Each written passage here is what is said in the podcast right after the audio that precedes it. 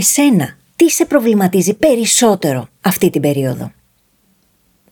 Ένα από τα πράγματα που απολαμβάνω να κάνω είναι το να συζητώ μαζί σας. Χαίρομαι πολύ να απαντώ ερωτήσεις, να δίνω συμβουλές και να βοηθάω με όποιον τρόπο μπορώ. Αυτό βέβαια γίνεται όλο και πιο δύσκολο όσο περνάει ο καιρός, καθώς τα μηνύματά σας αυξάνονται. Ένας τρόπος για να το αντιπαρέλθω είναι η ομαδική κλήση που κάνουμε κάθε μήνα με τα μέλη του συνδρομητικού προγράμματος έι μπι σι. Αν είσαι ήδη μέλος, πιθανότατα έχεις συμμετάσχει, για ξέρεις γιατί μιλάω. Αν δεν είσαι μέλος, σκέψου το ενδεχόμενο να γίνεις. Το έι μπι σι είναι ο πιο άμεσος τρόπος για να σε υποστηρίξω στην ανάπτυξή σου και παράλληλα να υποστηρίξεις και εσύ τη δουλειά μου. Μπορείς να μάθεις περισσότερα και να κάνεις την εγγραφή σου από το phyllisgabriel.com κάθετος έι μπι σι. Χαριτολογώντας, το αποκαλώ το αλφάβητο του growth. Το αλφάβητο δηλαδή της προσωπικής ανάπτυξης και της επαγγελματικής, εδώ που τα λέμε. Θα χαρώ πολύ να σε έχω στην παρέα μας. Από την άλλη τώρα αποφάσισα να συνεχίσουμε τη συζήτησή μας και από εδώ. Πριν λίγο καιρό ανακοίνωσα ότι θα απαντάμε στον αέρα και τα δικά σου ερωτήματα, απευθείας. Αυτό που ακούς λοιπόν είναι το πρώτο επεισόδιο αφιερωμένο σε κάποια από τα ερωτήματα που μου στείλατε μέσα στο προηγούμενο διάστημα. Έχεις στο νου ότι άλλοτε θα τα απαντάω μόνη μου και άλλοτε μαζί με κάποιον καλεσμένο ή, ανάλογα με το θέμα, θα ζητώ τη συνδρομή κάποιου ειδικού για να είναι η απάντηση όσο πιο εμπεριστατωμένη γίνεται. Εάν σε ενδιαφέρει να συμμετέχεις και εσύ με το δικό σου ερώτημα, μείνε μαζί μου μέχρι το τέλος και θα μάθεις με ποιον τρόπο μπορείς να το κάνεις. Για αυτό το επεισόδιο έχω διαλέξει τέσσερις από τις δικές σας επιστολές και είναι και οι τέσσερις πολύ ενδιαφέρουσες. Φύγαμε! Αν έπρεπε να διαλέξεις ανάμεσα στα εξής: Α. Να πετύχεις όλα όσα θέλεις επαγγελματικά και οικονομικά. Β. Να είσαι χαρούμενος, υγιής και να έχεις γύρω σου ανθρώπους που σε αγαπούν. Ή Γ. Να βρεις σκοπό στη ζωή σου και να κάνεις τη διαφορά. Ποιο από τα τρία θα επέλεγες? Λοιπόν, σου έχω υπέροχα νέα. Δεν χρειάζεται να διαλέξεις. Μπορείς να τα έχεις όλα. Το θέμα είναι πώς μπορούμε να πετύχουμε όλα όσα θέλουμε, ενώ παράλληλα είμαστε ευτυχισμένοι και νιώθουμε ολοκληρωμένοι, χωρίς να πρέπει να συμβιβαστούμε. Αυτό είναι το ερώτημα που θα απαντήσουμε μαζί και μας περιμένει ένα εκπληκτικό ταξίδι. Το όνομά μου είναι Φύλλης Γαβριλίδου και σε καλωσορίζω στο podcast μου Φυλλισοφίες. Πριν διαβάσω την πρώτη επιστολή, θέλω να πω ένα μεγάλο ευχαριστώ σε όσους και όσες μοιραστήκατε και μοιράζεστε μαζί μου τους προβληματισμούς σας. Εκτιμώ πολύ την εμπιστοσύνη που μου δείχνετε και δεν τη θεωρώ καθόλου δεδομένη. Αυτή η εμπιστοσύνη είναι ένα από τα ισχυρότερα μου κίνητρα και με κάνει να θέλω να βελτιώνομαι διαρκώς και να γίνομαι η καλύτερη μου εκδοχή σε όσα κάνω. Έχε στο νου ότι κάθε επιστολή που θα διαβάζω στον αέρα θα παραμένει πάντα ανώνυμη και εφόσον μου ζητηθεί θα αλλάζω και βασικές λεπτομέρειες ώστε να μην φωτογραφίσουμε καμία κατάσταση και κανένα πρόσωπο σε καμία περίπτωση. Επίσης θα πω ότι εκτιμώ πολύ τη δημιουργική προσπάθεια στο να σκεφτείτε εφάνταστους τίτλους ή και υπογραφές για όσα μου στέλνετε. Extra points λοιπόν για αυτή την προσπάθεια. Πάμε τώρα στην πρώτη επιστολή. Ξεκινάει με τίτλο «Μια ερώτηση». Τι γίνεται όταν οι επιλογές σου έρχονται σε σύγκρουση? Έχω επιλέξει να ζω σε μια ησύχη επαρχιακή πόλη με χαλαρούς ρυθμούς, καθώς η ζωή στην πόλη μου προκαλεί απίστευτο στρες. Όμως, η επαγγελματική μου καριέρα στην επαρχία έχει ταβάνι.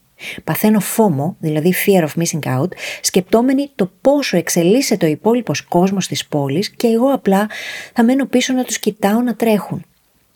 Θέλω αλλαγή και εξέλιξη στην επαγγελματική μου ζωή, αλλά δεν μπορώ την τρέλα της πόλης. Λατρεύω τις συνήθειές μου στην επαρχία. Με το ποδήλατο εξυπηρετούμε σε καθημερινή βάση από το να πάω στη δουλειά μέχρι και για μπάνιο στη θάλασσα. Με το ένα πόδι εδώ και με το άλλο αλλού. Με εκτίμηση ή μπερδεμένη σε πολλά επίπεδα. Υπέροχο, έτσι. Μ' αρέσει πάρα πολύ η υπογραφή.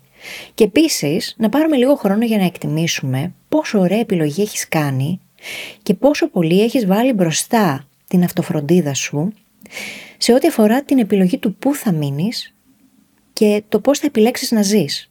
Είναι πολύ σημαντικό πράγμα αυτό και δεν το κάνουμε όλοι. Δεν σκεφτόμαστε όλοι το τι μας κάνει καλό και ποιες είναι οι προτεραιότητές μας όταν επιλέγουμε την επαγγελματική μας αποκατάσταση. Και δεν σου κρύβω ότι έχω σκεφτεί κι εγώ πολλές φορές πως η ζωή στην πόλη με κουράζει και ίσως κάποια στιγμή θα έβγαζε νόημα το να μετακομίσω κάπου που να είναι λίγο πιο ήσυχα.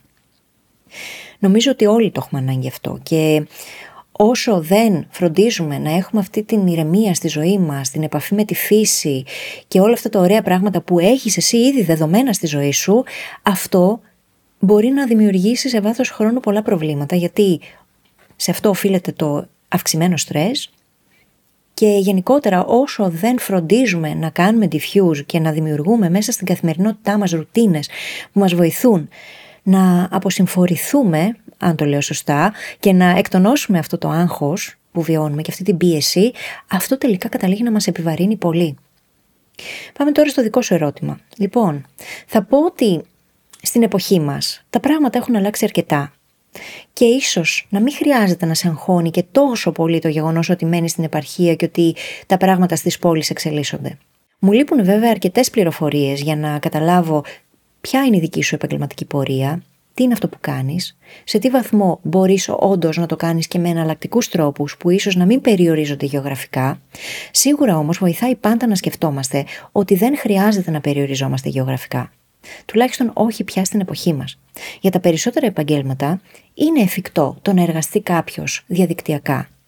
Οπότε σε αυτή την περίπτωση εγώ πάντα σκέφτομαι μήπως δεν έχουμε εξερευνήσει τις επιλογές μας, μήπως χρειάζεται να δούμε τι άλλο μπορούμε να κάνουμε ή με ποιον άλλον τρόπο μπορούμε να το κάνουμε για να εξελιχθούμε περισσότερο, ακόμα και αν η επιλογή μας είναι να ζούμε κάπου στην επαρχία ή ακόμα και σε ένα νησί. Διότι στην εποχή του διαδικτύου και της τεχνητής νοημοσύνης ακόμα, έχουμε πάρα πολλές επιλογές, πολλές περισσότερες από ό,τι είχαν οι άνθρωποι πριν από δεκαπέντε είκοσι χρόνια. Μπορούμε να καλλιεργήσουμε δεξιότητες οι οποίες μας επιτρέπουν να εργαζόμαστε remotely και να κάνουμε εξίσου καλή δουλειά με κάποιον που κατοικεί στην Αθήνα ή ακόμα και στη Νέα Υόρκη. Και δεν θα έπρεπε να περιοριζόμαστε από τα γεωγραφικά σύνορα μόνο ή από την περιοχή στην οποία κατοικούμε. Άρα λοιπόν, ποιες είναι οι επιλογές εκείνες που δεν έχεις εξερευνήσει?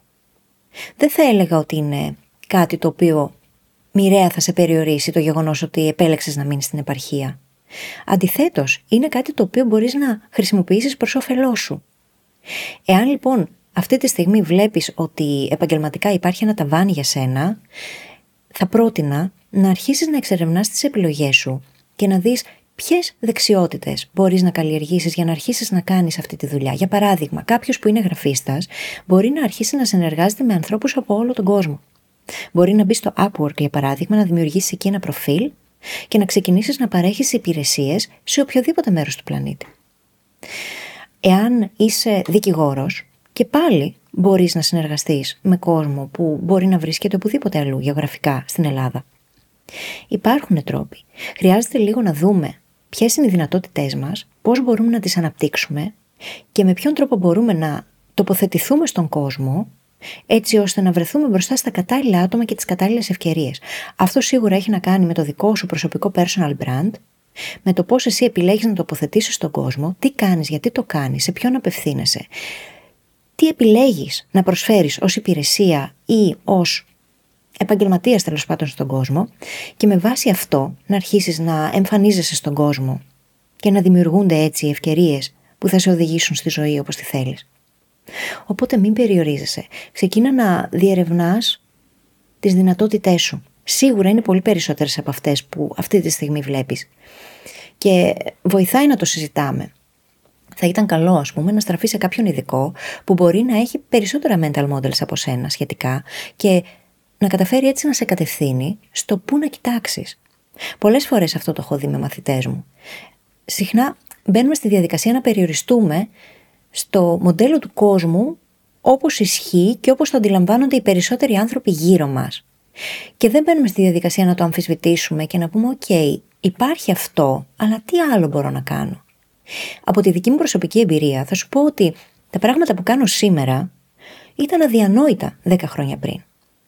Το γεγονός ότι έχω δημιουργήσει το συνδρομητικό πρόγραμμα, το Growth Academy, μέσα από το οποίο μπορώ να διδάσκω πολύ περισσότερους ανθρώπους την ίδια στιγμή.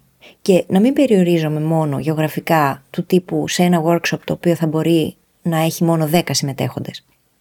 Υπάρχουν πολλά πράγματα που μπορούμε να κάνουμε. πολλά πράγματα που μπορούμε να κάνουμε εάν σκεφτούμε διαφορετικά, έξω από το κουτί και αν αρχίσουμε να διερευνούμε τις δυνατότητες που μας παρέχει η ίδια η τεχνολογία. Οπότε θα έλεγα ότι υπάρχει ταβάνι μόνο αν εσύ το αντιλαμβάνεσαι έτσι και εξαρτάται καθαρά από τις συνθήκες, από τις επιλογές σου και από το πώς επιλέγεις τελικά να επικοινωνήσεις αυτό που κάνεις στον κόσμο. Και θα χαρώ πολύ να μάθω περισσότερα και να δω αν έχω κάποιο insight extra το οποίο θα σε βοηθήσει. Εάν είσαι μέλος του Academy, που ξέρω ότι είσαι, εσύ συγκεκριμένα, μπορείς να γράψεις το ερώτημά σου στο feed και να το συζητήσουμε εκεί όλοι μαζί. Και θεωρώ ότι και το ίδιο το community θα έχει να σου προτείνει πολύ χρήσιμα πράγματα.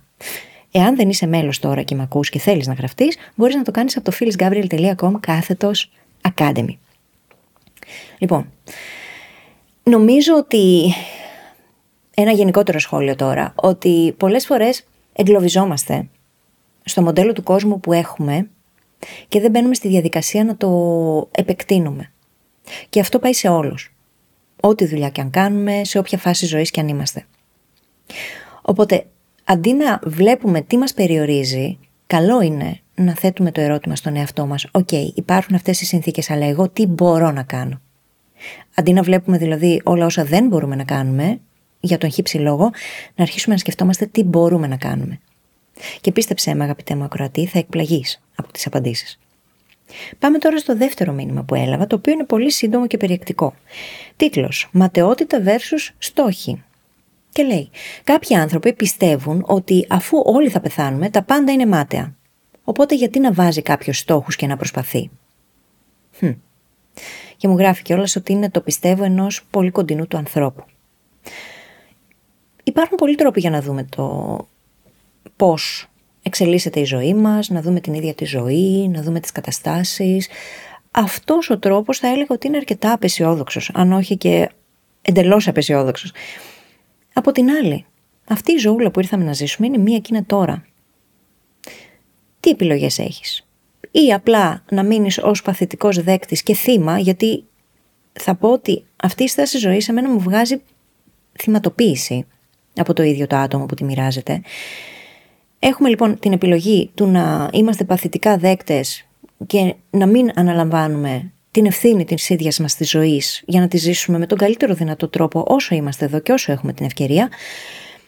Και είναι για εκείνοι οι άνθρωποι οι οποίοι λένε όχι, θα πάρω την ευθύνη, θα πάρω τον έλεγχο στα χέρια μου, θα δω τι μπορώ να κάνω και θα κάνω το καλύτερο που μπορώ. Και θα ζήσω όσο καλύτερα μπορώ και όσο πιο ολοκληρωμένα, αυτοεκπληρούμενος ή αυτοεκπληρούμενη πρακτικά κατά τη διαδικασία. Και νομίζω ότι αυτό είναι το ιδανικό. Τι νόημα έχει το να μπαίνουμε σε μια διαδικασία, να τα βλέπουμε όλα μάταια και να μην προσπαθούμε καν? Νομίζω αυτή η παραίτηση δεν βοηθάει κανέναν, ούτε εμάς τους ίδιους, ούτε το περιβάλλον μας, το οποίο επίσης μπορεί να εγκλωβίζεται από αυτό, γιατί η αλήθεια είναι ότι επηρεαζόμαστε από το περιβάλλον μας. Από την άλλη τώρα, εγώ κάπως διαισθάνομαι, και διόρθωσε με αν κάνω λάθος, ξέρω ότι δεν μπορείς να με διορθώσεις, αλλά δεν έχει σημασία. Ε, διαισθάνομαι ότι μάλλον κάπου εδώ έχεις προσπαθήσει να βοηθήσεις αυτό το άτομο να σκεφτεί διαφορετικά, να σκεφτεί λίγο πιο αισιόδοξα, και το σχόλιο μου θα πάει εκεί.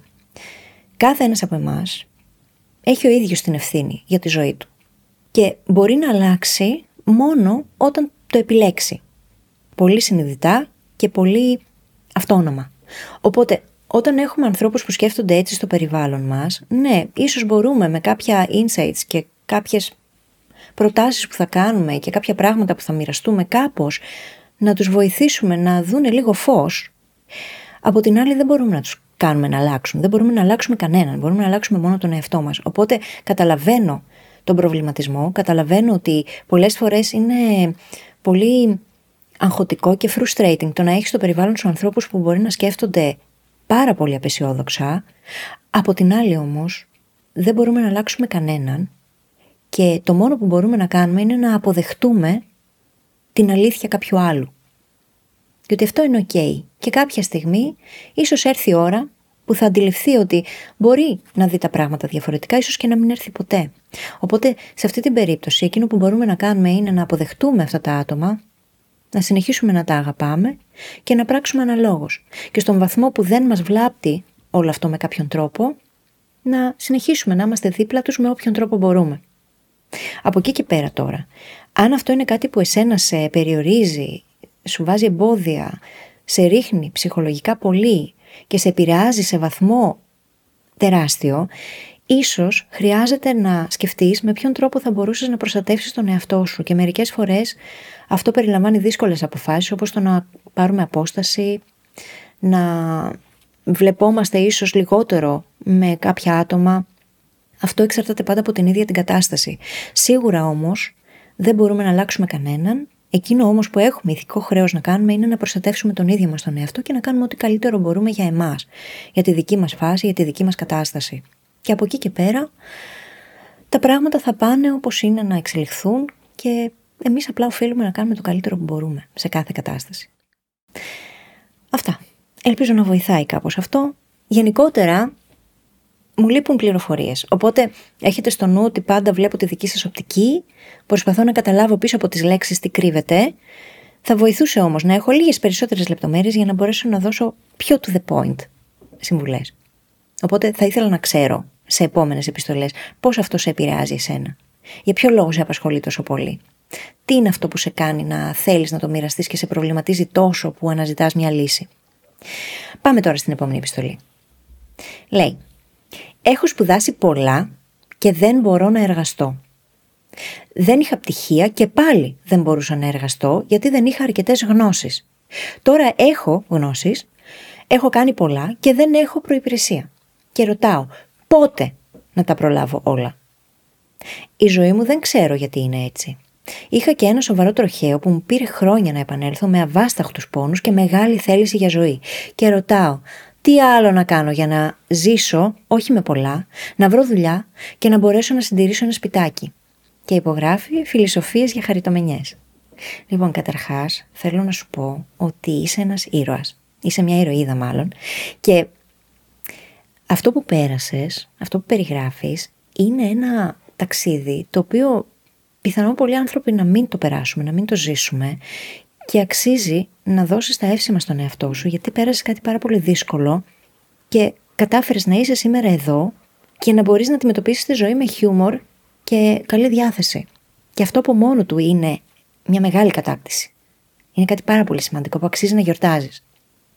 Έπειτα, μέσα σε όλα αυτά, εσύ κατάφερες να σπουδάσεις, να κάνεις πολλά πράγματα, να αποκτήσεις τα πτυχία που ήθελες, να συγκεντρώσεις πολλές γνώσεις, παρόλο που δεν έχεις την προϋπηρεσία. Και όλα αυτά επίσης είναι μια μεγάλη κατάκτηση και αξίζουν ένα μεγάλο μπράβο, το οποίο χρειάζεται εσύ να λες πρώτα απ' όλα στον εαυτό σου, έτσι. Σίγουρα δεν μπορούμε ποτέ να τα προλάβουμε όλα και η ζωή είναι από τη μία πολύ μικρή και από την άλλη πολύ μεγάλη, ανάλογα με το τι θέλουμε και ανάλογα με το που εστιάζουμε. Δεν θα έλεγα ότι η απάντησή σου είναι να συγκεντρώσεις και άλλα πτυχία και να μαζέψεις και άλλες γνώσεις. Θα έλεγα ότι χρειάζεται να κάνεις και εσύ αυτό που πρότεινα και στην πρώτη επιστολή. Να διερευνήσεις τις επιλογές σου, γιατί φαντάζομαι ότι αναζητάς προϋπηρεσία εργαζόμενη σε κάποια εταιρεία. Από την άλλη, έχοντας περάσει όλα αυτά, μήπως αξίζει να αξιολογήσεις και το ενδεχόμενο να κάνεις κάτι δικό σου ή να αρχίσεις να συνεργάζεσαι ως εξωτερικός συνεργάτης με βάση όλα αυτά τα προσόντα που έχεις συγκεντρώσει, που αν είχα περισσότερες πληροφορίες, ξαναλέω, θα μπορούσα να σου πω πολύ πιο συγκεκριμένα πράγματα. Μήπως χρειάζεται να αρχίσεις να αξιολογείς τις επιλογές που μπορεί να υπάρχουν εκεί έξω και δεν περιορίζονται απαραίτητα στο να εργάζεσαι σε μια υπαλληλική θέση. Θα βοηθούσε πάρα πολύ, όλους μας θα μας βοηθούσε. Και ξέρω ότι μπορεί να ακούγεται τρομακτικό, αλλά να σου πω κάτι. Η αλήθεια είναι ότι είναι όλα τρομακτικά. Είναι τρομακτικό το να βρεις δουλειά σε μια εταιρεία που μπορεί να κλείσει, είναι τρομακτικό το να κάνεις δικό σου, είναι όλα τρομακτικά και έχουν τις δικές τους δυσκολίες. Όμως, τη στιγμή που έχεις όλα αυτά τα τυπικά προσόντα, ίσως από τη μία θα έβγαζε νόημα το να εξερευνήσεις τις επιλογές σου και ίσως από την άλλη θα άξιζε το να επενδύσεις στο να δεις λίγο. Ποια είσαι, τι κάνεις, τι είναι αυτό που προσφέρεις, ποιο είναι το δικό σου personal brand, πώς μπορείς να αρχίσεις να το επικοινωνείς καλύτερα, διαφορετικά, αποτελεσματικά, έτσι ώστε να μπορέσεις να βρεις αυτή τη δουλειά που θα ήθελες. Γιατί συχνά η αξία μας δεν επικοινωνείται, δεν την επικοινωνούμε εμείς οι ίδιοι κατάλληλα. Και το έγραψα αυτό κάποια στιγμή και νομίζω το είχα συμπεριλάβει και σε επεισόδιο. Ναι, το είχα συμπεριλάβει στο επεισόδιο τριάντα τέσσερα, είναι ένα από τα σημαντικότερα μαθήματα ζωής που έχω πάρει. Και ήταν το εξής, ότι εάν η αξία σου είναι στο δέκα, αλλά εσύ μπορείς να την επικοινωνήσεις στο τέσσερα. Το τέσσερα είναι εκείνο που οι άλλοι θα αντιλαμβάνονται, όχι το δέκα. Οπότε είναι πολύ σημαντικό, πέρα από όλα αυτά τα τυπικά προσόντα και όλες αυτές τις γνώσεις και τις δεξιότητες, να μάθουμε κι εμείς πώς να δομούμε το personal brand μας και πώς να το επικοινωνούμε στον κόσμο, πώς να τοποθετούμαστε στον κόσμο σωστά, πώς να δείχνουμε, να αναδεικνύουμε αυτή την αξία που έχουμε να προσφέρουμε, ακόμα και αν δεν έχουμε προϋπηρεσία. Και να δούμε το ενδεχόμενο του να χτίσουμε αυτή την προϋπηρεσία με κάποιον εναλλακτικό τρόπο που μπορεί να είναι με εξωτερικές συνεργασίες, μπορεί να είναι με το να αναλάβουμε κάποια project, ίσως με ένα χαμηλότερο αντίτιμο στην αρχή, για να χτίσουμε ένα σχετικό πορτφόλιο, το οποίο θα μπορούμε έπειτα να το διαφημίσουμε, θα μπορούμε να το προωθήσουμε, θα μπορούμε να πούμε ναι, δεν έχω επίσημα εργαστεί σε κάποια εταιρεία, αλλά δες τι έχω κάνει, έχω κάνει ένα, δύο, τρία, τέσσερα, δέκα. Σκέψου τα όλα αυτά. Και θα χαρώ επίσης να συνεχίσουμε τη συζήτηση στο Growth Academy. Ξέρεις που μπορείς να με βρεις. Και νομίζω ότι και το ίδιο το community θα έχει να σου προτείνει πολύ χρήσιμα πράγματα εκεί. Λοιπόν, πάμε παρακάτω. Τελευταία επιστολή για σήμερα. Καλησπέρα Phyllis. Τις προάλλες συζητούσαμε με τη μαμά μου. Δεν είχε καλά-καλά αναρρώσει, λέει, από μια γρήπη και ένιωθε ατονία να πάει στη δουλειά. Έχουν οικογενειακή επιχείρηση από ό,τι μου γράφει εδώ. Αν δεν πήγαινε, θα επιβάρυνε τους υπόλοιπους. Το σύζυγο και τα παιδιά της, οπότε αγαπημένους ανθρώπους που νοιάζεται. Εάν πήγαινε όμως, θα επιβάρυνε τον εαυτό της. Χρόνια παραμελημένο ούτως ή άλλως. Θα ήταν εγωιστικό να μην πήγαινε ή θα έθετε τα όρια της έτσι. Πότε πάβει να είναι όριο και γίνεται εγωιστικό κάτι τέτοιο. Ιστερόγραφο. Τελικά δεν πήγε και ας μην κοιμήθηκε όλο το βράδυ.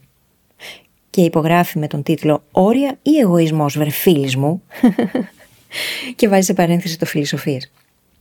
Κοίταξε, σε αυτή την περίπτωση εγώ θα πω ότι είναι ξεκάθαρα όρια, παιδιά. Και αυτοφροντίδα.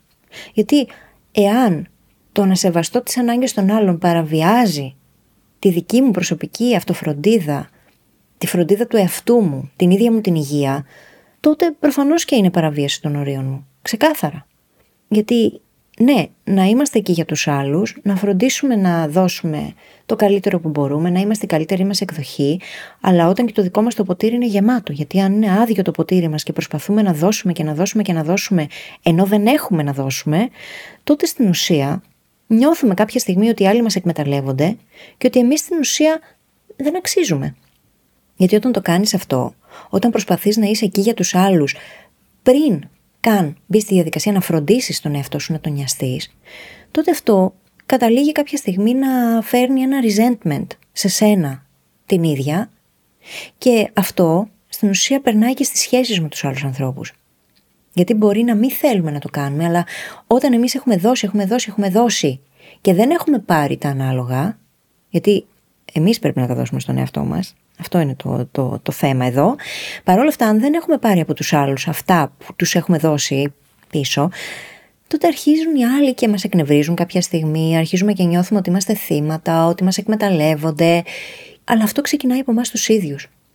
Θα έλεγα λοιπόν ότι όταν είμαστε άρρωστοι, καλό είναι να μένουμε στο σπίτι μας και να φροντίζουμε τον εαυτό μας. Συν ότι στην προκειμένη μπορεί να ακολούσαμε και τους άλλους, οπότε... από τη μία το να μείνεις σπίτι και να αναρρώσεις προστατεύει εσένα, προστατεύει όμως και τους γύρω σου, έτσι. Δεν είναι επιβάρυνση. Και για να το πάω λίγο πιο γενικά, εγωιστές είμαστε πάντα. Είναι καλό πράγμα το να έχεις εγωισμό, δεν είναι κακό. Έχουμε μάθει να το θεωρούμε κάτι πάρα πολύ αρνητικό, αλλά δεν είναι κακό, παιδιά. Ο εγωισμός είναι κάτι το οποίο υπάρχει για να μας προστατεύει. Είναι χαρακτηριστικό όλων των ανθρώπων, δεν είναι bug. Δεν είναι κάτι το οποίο καλούμαστε να το ε, ξεφορτωθούμε ή να το λύσουμε γιατί αποτελεί πρόβλημα. Και νομίζω ότι κάπως και γενικότερα η κουλτούρα και τα βιβλία που γράφονται, παρόλο που πολλά από αυτά τα εκτιμώ και δίνουν πάρα πολύ χρήσιμο υλικό, αλλά πολλές φορές, π.χ. το βιβλίο του Ryan Holiday, Ego is the Enemy, ναι, μέχρι που σταματάει να είναι, γιατί ο εγωισμός είναι εκεί για να μας προστατεύσει, είναι εκεί για να μας βοηθήσει να θέσουμε τα όρια μας και να αναγνωρίσουμε πού σταματάμε εμείς και πού ξεκινάει ο υπόλοιπος κόσμος. Από εκεί και πέρα, αν κάποιος συμπεριφέρεται εγωκεντρικά, δεν σέβεται τους άλλους, καταπατάει τα δικά τους όρια και γενικότερα έχει πολύ ναρκισσιστικές συμπεριφορές, εκεί έχουμε μια τελείως άλλη κατάσταση. Εκεί πάβει να είναι εγωισμός και γίνεται κάτι άλλο πολύ χειρότερο. Αλλά το να έχουμε αυτόν τον υγιή εγωισμό, το να προστατεύσουμε τον εαυτό μας για να είμαστε καλά, έτσι ώστε να μπορούμε να προσφέρουμε και στους άλλους, είναι κάτι υγιές. Είναι καλό πράγμα. Και εννοείται ότι μας βοηθάει να θέσουμε όρια. Νομίζω ότι αυτά τα δίπολα που έχουμε στο μυαλό μας, ότι ή θα προσφέρεις ή θα είσαι εγωιστής, δεν είναι ή το ένα ή το άλλο. Υπάρχουν ένα σωρό αποχρώσεις ενδιάμεσα και χρειάζεται να μάθουμε να ζούμε με αυτές τις ενδιάμεσες απαντήσεις. Το πρόβλημα για τον άνθρωπο είναι ότι θέλει να έχει ξεκάθαρες απαντήσεις. Θέλει να λέει αυτό είναι άσπρο, αυτό είναι μαύρο. Τέλος. Δεν υπάρχουν όμως ξεκάθαρες απαντήσεις στη ζωή.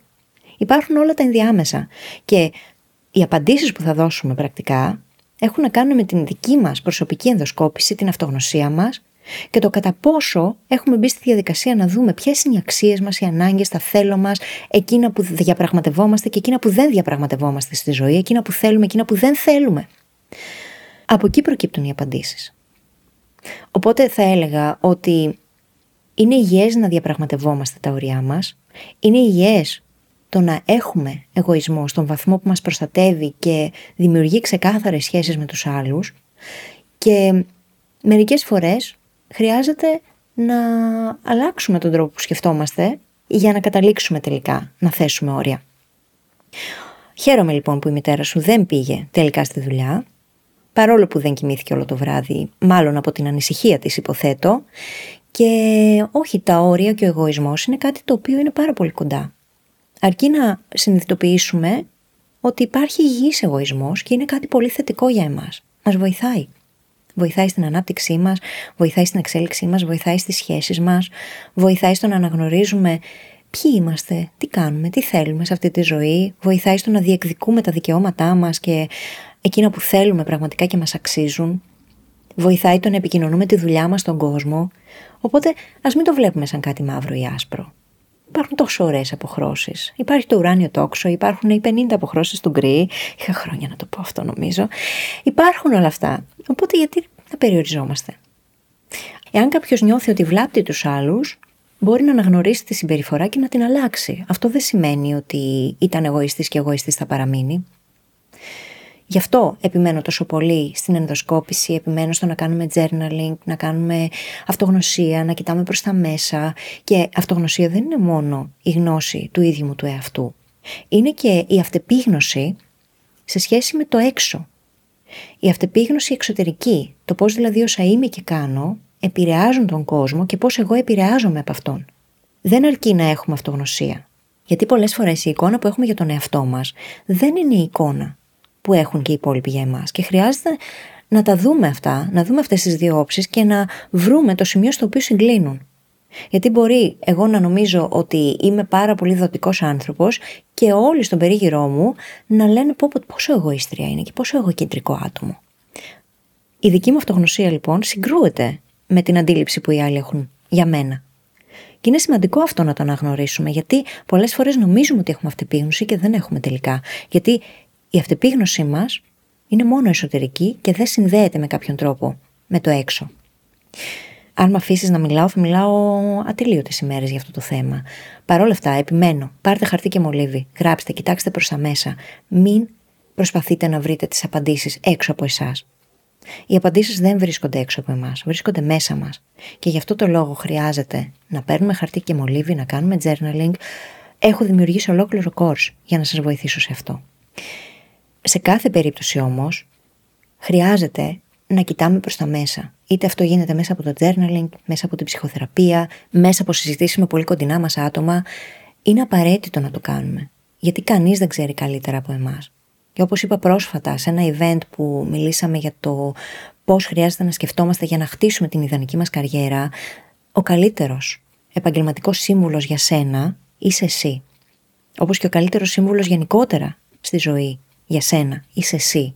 Γιατί κανείς δεν σε ξέρει καλύτερα, κανείς δεν γνωρίζει τις δικές σου αξίες και τις δικές σου ανάγκες όσο καλά τις γνωρίζεις ή μπορείς τέλος πάντων να τις γνωρίσεις κι εσύ μέσα από την αυτεπίγνωση, την ενδοσκόπηση, την αυτογνωσία σου. Οπότε αξίζει να κάνεις αυτή τη δουλειά με τον εαυτό σου και θα σε πάει πολύ πιο μακριά, πολύ πιο γρήγορα από οτιδήποτε άλλο. Λοιπόν, κάπως έτσι φτάσαμε στο τέλος. Ίσως αναγνώρισες τον εαυτό σου σε κάποια ιστορία. Ίσως ακόμα και να βρήκες απαντήσεις σε κάτι που σε απασχολεί αυτή την περίοδο. Ίσως μάλιστα διαβάζω τη δική σου ιστορία σε κάποιο μελλοντικό επεισόδιο. Τι μπορείς να κάνεις για να συμμετέχεις? Μοιράσου μαζί μου το ερώτημά σου με ένα email στο info at phyllisgabriel dot com. Φρόντισε να συμπεριλάβεις στο θέμα τη λέξη «Φυλλισοφίες», ώστε να είναι απευθείας κατανοητό ότι γράφεις για να συμπεριληφθείς στην εκπομπή. Φρόντισε επίσης το μήνυμά σου να είναι σύντομο και περιεκτικό, αλλά να έχει και αρκετές λεπτομέρειες για να μπορώ και εγώ να σου απαντήσω εμπεριστατωμένα, καθώς και να έχει έναν τίτλο που να συνοψίζει τον προβληματισμό σου μέσα σε λίγες λέξεις. Και φυσικά θα πάρεις έξτρα πόντους για πολύ δημιουργικό τίτλο, έτσι. Και έχεις στο νου ότι η έμφαση είναι πάντα στην προσωπική και ή την επαγγελματική μας ανάπτυξη. Και κάπου εδώ τελειώσαμε. Μπορείς όπως πάντα να βρεις τις σημειώσεις της εκπομπής στο site μου phyllis gabriel dot com μαζί με επιπλέον υλικό που θα σε βοηθήσει και όλα τα link που ανέφερα εδώ και όσα δεν ανέφερα. Αν σου άρεσε αυτό το επεισόδιο, μοιράσου το με κάποιον που αγαπάς. Μου κάνεις έτσι το καλύτερο κομπλιμέντο που υπάρχει για τη δουλειά μου και συγχρόνως με βοηθάς να βοηθήσω ακόμα περισσότερους ανθρώπους. Και κάνε και ένα πεντάστερο review στην εφαρμογή που μας έχεις βρει και μας ακούς. Δεν κοστίζει τίποτα και βοηθάει την εκπομπή άπειρα. Μέχρι την επόμενη φορά, θυμήσου, υπάρχει καλύτερος τρόπος και δεν χρειάζεται να συμβιβαστείς. Είμαστε εδώ για να τον βρούμε μαζί.